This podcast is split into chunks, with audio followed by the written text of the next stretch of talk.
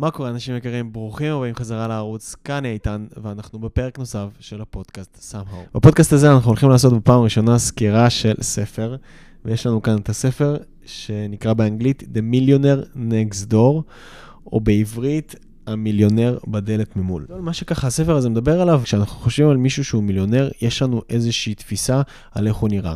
הוא כנראה יהיה בן אדם שגר באיזשהו בית יפה ומטורף בקיסריה, כנראה נוהג באיזשהו רכב אה, יוקרה, איזה BMW ככה, או איזה לקסוס, או איזה מרזדס חדשה. הוא כנראה מתלבש בבגדי יוקרה, שעון רולקס, כל מה שמשתמע ככה מבן אדם עשיר. ובעצם הספר הזה, הוא מגיע לשבור לנו את הסטיגמה של איך נראה ומתנהג מיליונר. אם אני ככה אסכם את הספר הזה במשפט אחד, הוא מדבר על זה שהמיליונר יכול להיות בן אדם שגר בדלת ממול. אותו יוסי, אותה חנה, אותו, לא יודע איך תקראו לו, בן אדם שכביכול נראה שחי חיים פשוטים, רגילים, נוסע ברכב טויוטה קורולה 2016, אה, מגדל את הילדים שלו ואת המשפחה שלו בבית צנוע, ממש ככה בשכונה שלך, ואותו בן אדם הוא מיליונר בלי שבכלל נדע את זה. אז זה בעצם המהות של כל הספר הזה. עכשיו, כשאנחנו מדברים על מיליונרים, הספר הזה, הוא נותן לנו איזושהי הגדרה ברורה, כדי שככה נוכל לדבר בשפה משותפת על מה זה בכלל אומר להיות בן אדם עשיר, מה זה בכלל אומר להיות בן אדם מיליונר. הספר מציג את הדבר הזה שנקרא net worth, או שווי נקי, וזה בעצם אומר הכמות נכסים שלך, פחות ההתחייבויות שלך, זה בעצם השווי הנקי שלך. והם מגדירים בן אדם עשיר עם שווי נקי של מעל מיליון דולר. זאת אומרת, אם תיקח עכשיו את כל הנכסים שלך, את כל ההשקעות שלך, את כל הנדלן שלך, את כל הכסף שיש לך בבנק, תחבר את כל הדברים האלה ותחסר מהם את כל ההתחייבויות שלך, את כל המשכנתאות, את כל ההלוואות, את כל הדברים שבעצם אתה חייב ומשלם לבנק, זה בעצם יהיה הכסף הנקי שלך, ובספר בעצם היא אומרת, אחרי שהגעת לשווי הנקי שלך, אם אתה מעל מיליון דולר, אז אתה בן אדם מיליונר. וזה בעצם ההגדרה שלהם בספר לדבר הזה שנקרא מיליונר. הספר מדבר על כמה עקרונות שאם אתם תעקבו אחריהם, אתם תגיעו להיות מיליונרים, והוא מדגיש את זה אולי הכי חזק בספר, זה להיות בן אדם חסכן. הוא ממש מדגיש את זה שאי אפשר להגיע לשום הון. אם אתם בין אנשים שמבזבזים כסף, שאוהבים לבזבז כסף, שאוהבים לקנות דברים שלא מניבים להם בשום צורה איזושהי הכנסה, בעצם התחייבויות ולא נכסים. אמ, דבר נוסף שהספר הזה מדגיש, זה שכדי להיות איזשהו בן אדם בעל הון, חייב להשקיע מאמץ מאוד מאוד מאוד גדול בתכנון, ביצירת תקציבים, ב... לדעת לאיפה ההוצאות שלנו הולכות, איפה אנחנו, אה, איפה נכנסות ההכנסות שלנו, על מה אנחנו מבזבזים, ובכל זמן נתון בעצם לדעת איך נראה חשבון בנק שלי. הדבר שלישי שמאפיין אנשים מאוד מאוד ישירים, זה שהם מתכננים המון זמן ובודקים ומשקיעים מאמצים לאיפה הם יכולים להשקיע את הכסף שלהם. לפחות 20% מההכנסה שלהם הם משקיעים בכל מיני נכסים, ואת רוב ההשקעות שלהם הם מנהלים בעצמם. זאת אומרת שהם מסתמכים על עצמם בזה שיש להם את הידע הפיננסי הדרוש, הם משקיעים כסף בלרכוש את הידע הפיננסי הזה, בסופו של דבר 20% לפחות מההכנסות שלהם, הם משקיעים בכל מיני השקעות ונכסים ונדל"ן וכל הדברים האלה שאפשר להשקיע בהם כספים. ואחד המסקנות הגדולות שלפחות אני ככה לקחתי מהספר הזה וממש ממש התחברתי אליהם, זה שלא חייב להיות בעל הכנסה מאוד מאוד מאוד גבוהה בשביל להיות בן אדם עשיר. ואפילו אנחנו נרצה שאנחנו נהיה בהכנסה גבוהה, אבל לא יותר מדי גבוהה, כדי להיות בן אדם עשיר, ואני אה, בדיוק אסביר לכם למה. כי בסופו של דבר, על הכנסה אנחנו משלמים מיסים. והספר אומר שהקטגוריה של הבזבוזים הכי גדולה היא קטגוריה של מיסים. אז ברגע שההכנסה שלנו גדלה וגדלה גדלה, אנחנו בהתאם גם משלמים יותר מיסים. אז מה הוא בעצם מציע? הוא בעצם מציע להיות בהכנסה גבוהה, לא יותר מדי גבוהה כדי לא לשלם יותר מדי מיסים, ושרוב הנכסים, רוב ההון שלכם יהיה בנכסים. כמו לדוגמה בהשקעות, שהערך שלהם עולה עם הזמן, בלי שאתם משלמים איזה שהם מיסים. אותו דבר גם עם נדל"ן. יש לכם נדל"ן שהערך שלו עולה עם השנים, אבל אתם לא מקבלים את זה בצורה של משכורת, אלא בסוף פשוט הערך שלו עולה ועולה ועולה על הדף. ואז אתם לא משלמים על הדבר הזה מיסים. והמסקנה הזאת עשתה לי שינוי מאוד מאוד גדול בחשיבה, כי אני כל הזמן חשבתי שכדי להיות בן אדם עשיר, אני בהכרח חייב להיות במשכורת מאוד מאוד גדולה. וכאן הם נותנים עוד פעם את הדגש הזה של לאו דווקא אתה חייב להיות במשכורת מאוד מאוד גבוהה, אתה פשוט צריך להיות במשכורת שתספיק לך, שתוכל להשקיע ולתכנן איך אתה בעצם איך אתה מנהל את העסקים שלך. הדגש החשוב כאן זה לדעת איך לנהל את הכסף שלך, את הכסף שנכנס אליך, ולאו דווקא איך להגדיל את ההכנסה שלך. זה מסקנה מאוד מאוד מאוד גדולה וחשובה. הספר הזה הוא מבוסס כולו על מחקרים, ואני יכול להראות לכם, יש כאן מלא אמ, כל מיני גרפים וכל מיני טבלאות, והאמת שאני מאוד התחברתי לזה, כי זה נותן איזושהי הסתכלות ככה ויזואלית על כל מיני נתונים, והוא מדבר, אני לא אכנס לזה יותר מדי, אבל הוא מדבר על זה שאנשים מאוד מאוד עשירים מבזבזים מעט מאוד כסף על בגדים. אתן לכם דוגמה, מיליונר ממוצע לא יבזבז מעל 399 דולר על חליפה חדשה. כאילו זה המקסימום שהוא יבזבז, שזה פחות או יותר משהו כמו אלף וקצת שקל, 1,100, 1,200 שקל. הוא לא יבזבז מעל אלף שקל על חליפה מאוד מאוד יקרה, ואנחנו מדברים כאן על, על, על אנשים שיש להם מעל מיליון דולר לפחות, שזה בערך 4 מיליון שקל, שזה אנשים די, אפשר לקרוא לזה מאוד מאוד עשירים. ובנוסף לזה, יש פה קטגוריה שלמה על איך העשירים קונים את הרכבים שלהם, ועל זה שהם אוהבים לנסוע ברכבים של יד שנייה, ולא קונים דווקא את הרכבים הכי, הכי יקרים. אני לא אכנס פה יותר מדי לכל הפרטים לגבי... Uh, איך בעצם השירים קונים פה את הרכבים, אבל יש פה פרק שלם שמוקדש לזה, איך הם בצורה חסכנית בודקים את המחירים של כל דבר וקונים את הרכב שיצא להם בצורה הכי הכי משתלמת והכי חסכנית. בנוסף, בספר הזה יש חלוקה לשתי קטגוריות של אנשים. אנשים שהם PAWs ויש אנשים שהם UAWs. זה בעצם אנשים שהם יודעים, ה-PAW הם אנשים שיודעים לצבור הון, שבעצם הם האנשים עשירים, שאמרתי שיש להם את כל התכונות האלה, ואני אחזור על כמה מהם, זה אנשים שהם חיים הרבה מתחת לאמצעים שלהם, זאת אומרת שיש להם הכנסה מאוד גבוהה, אבל הם מוציאים אחוז קטן ממנה על כל מיני בזבוזים. זה אנשים שיודעים להשקיע, זה אנשים שיש להם משמעת עצמית גבוהה, זה אנשים שלוקחים את ה...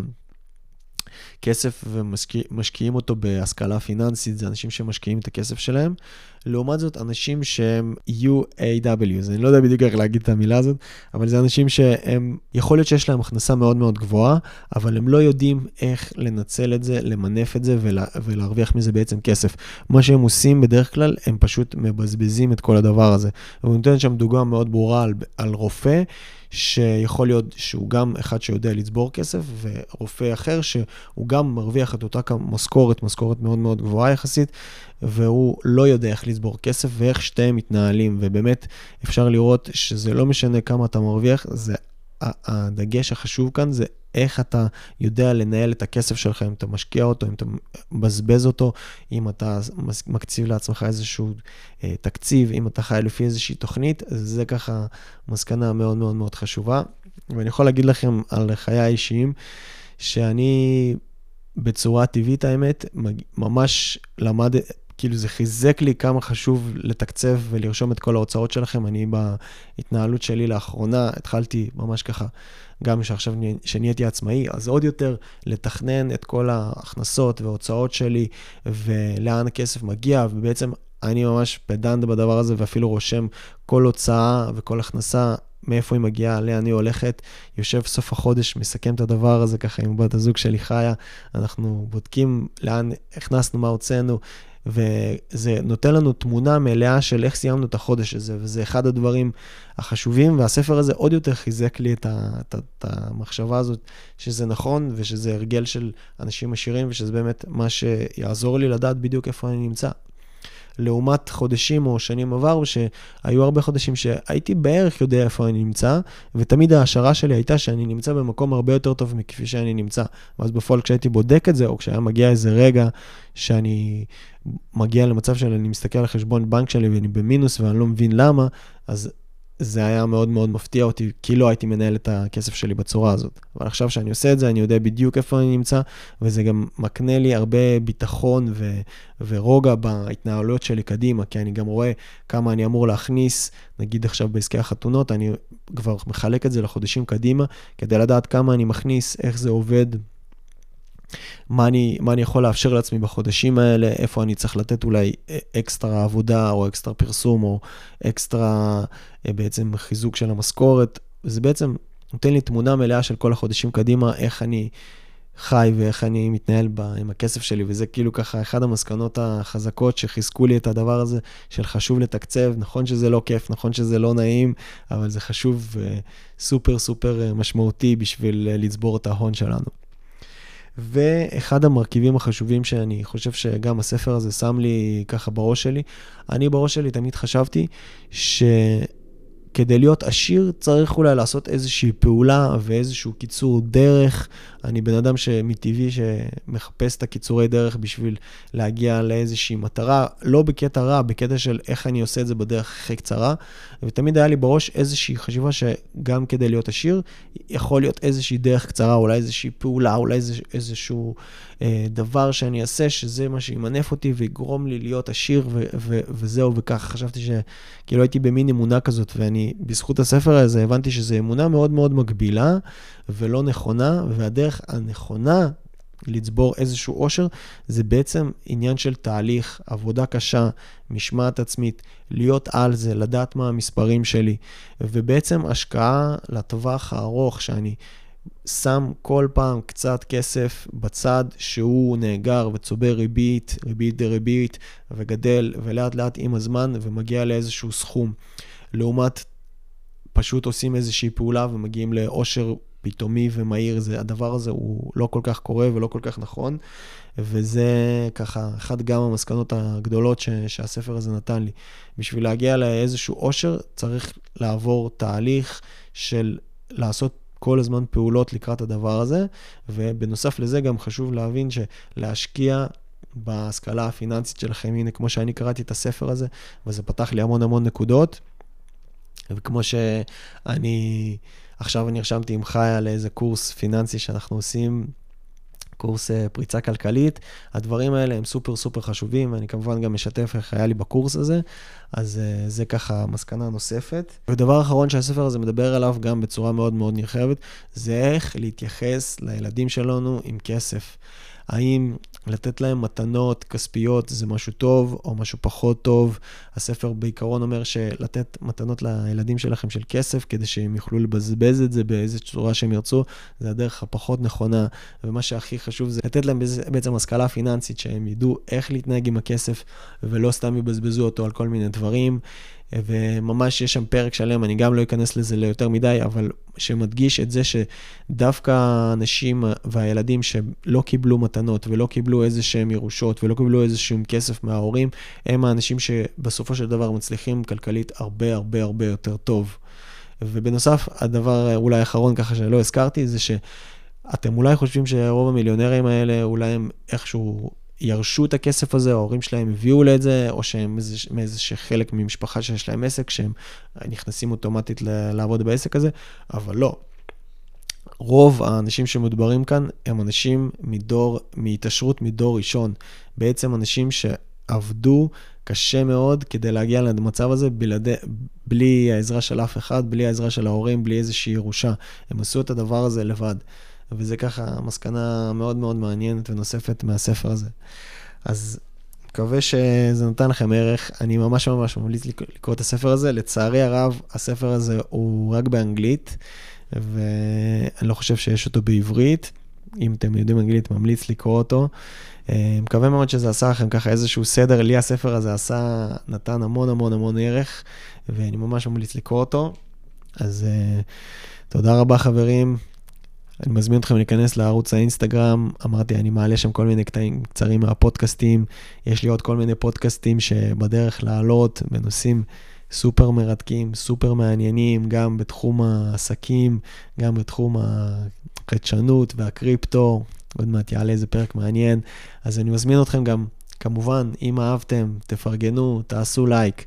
תעשו subscribe, תשתפו את הערוץ הזה עם אנשים נוספים, כדי שהם גם יוכלו ככה ליהנות מהערך ומהסרטונים האלה. אז תודה רבה חברים, אני איתן, ואנחנו ניפגש בפרקים הבאים.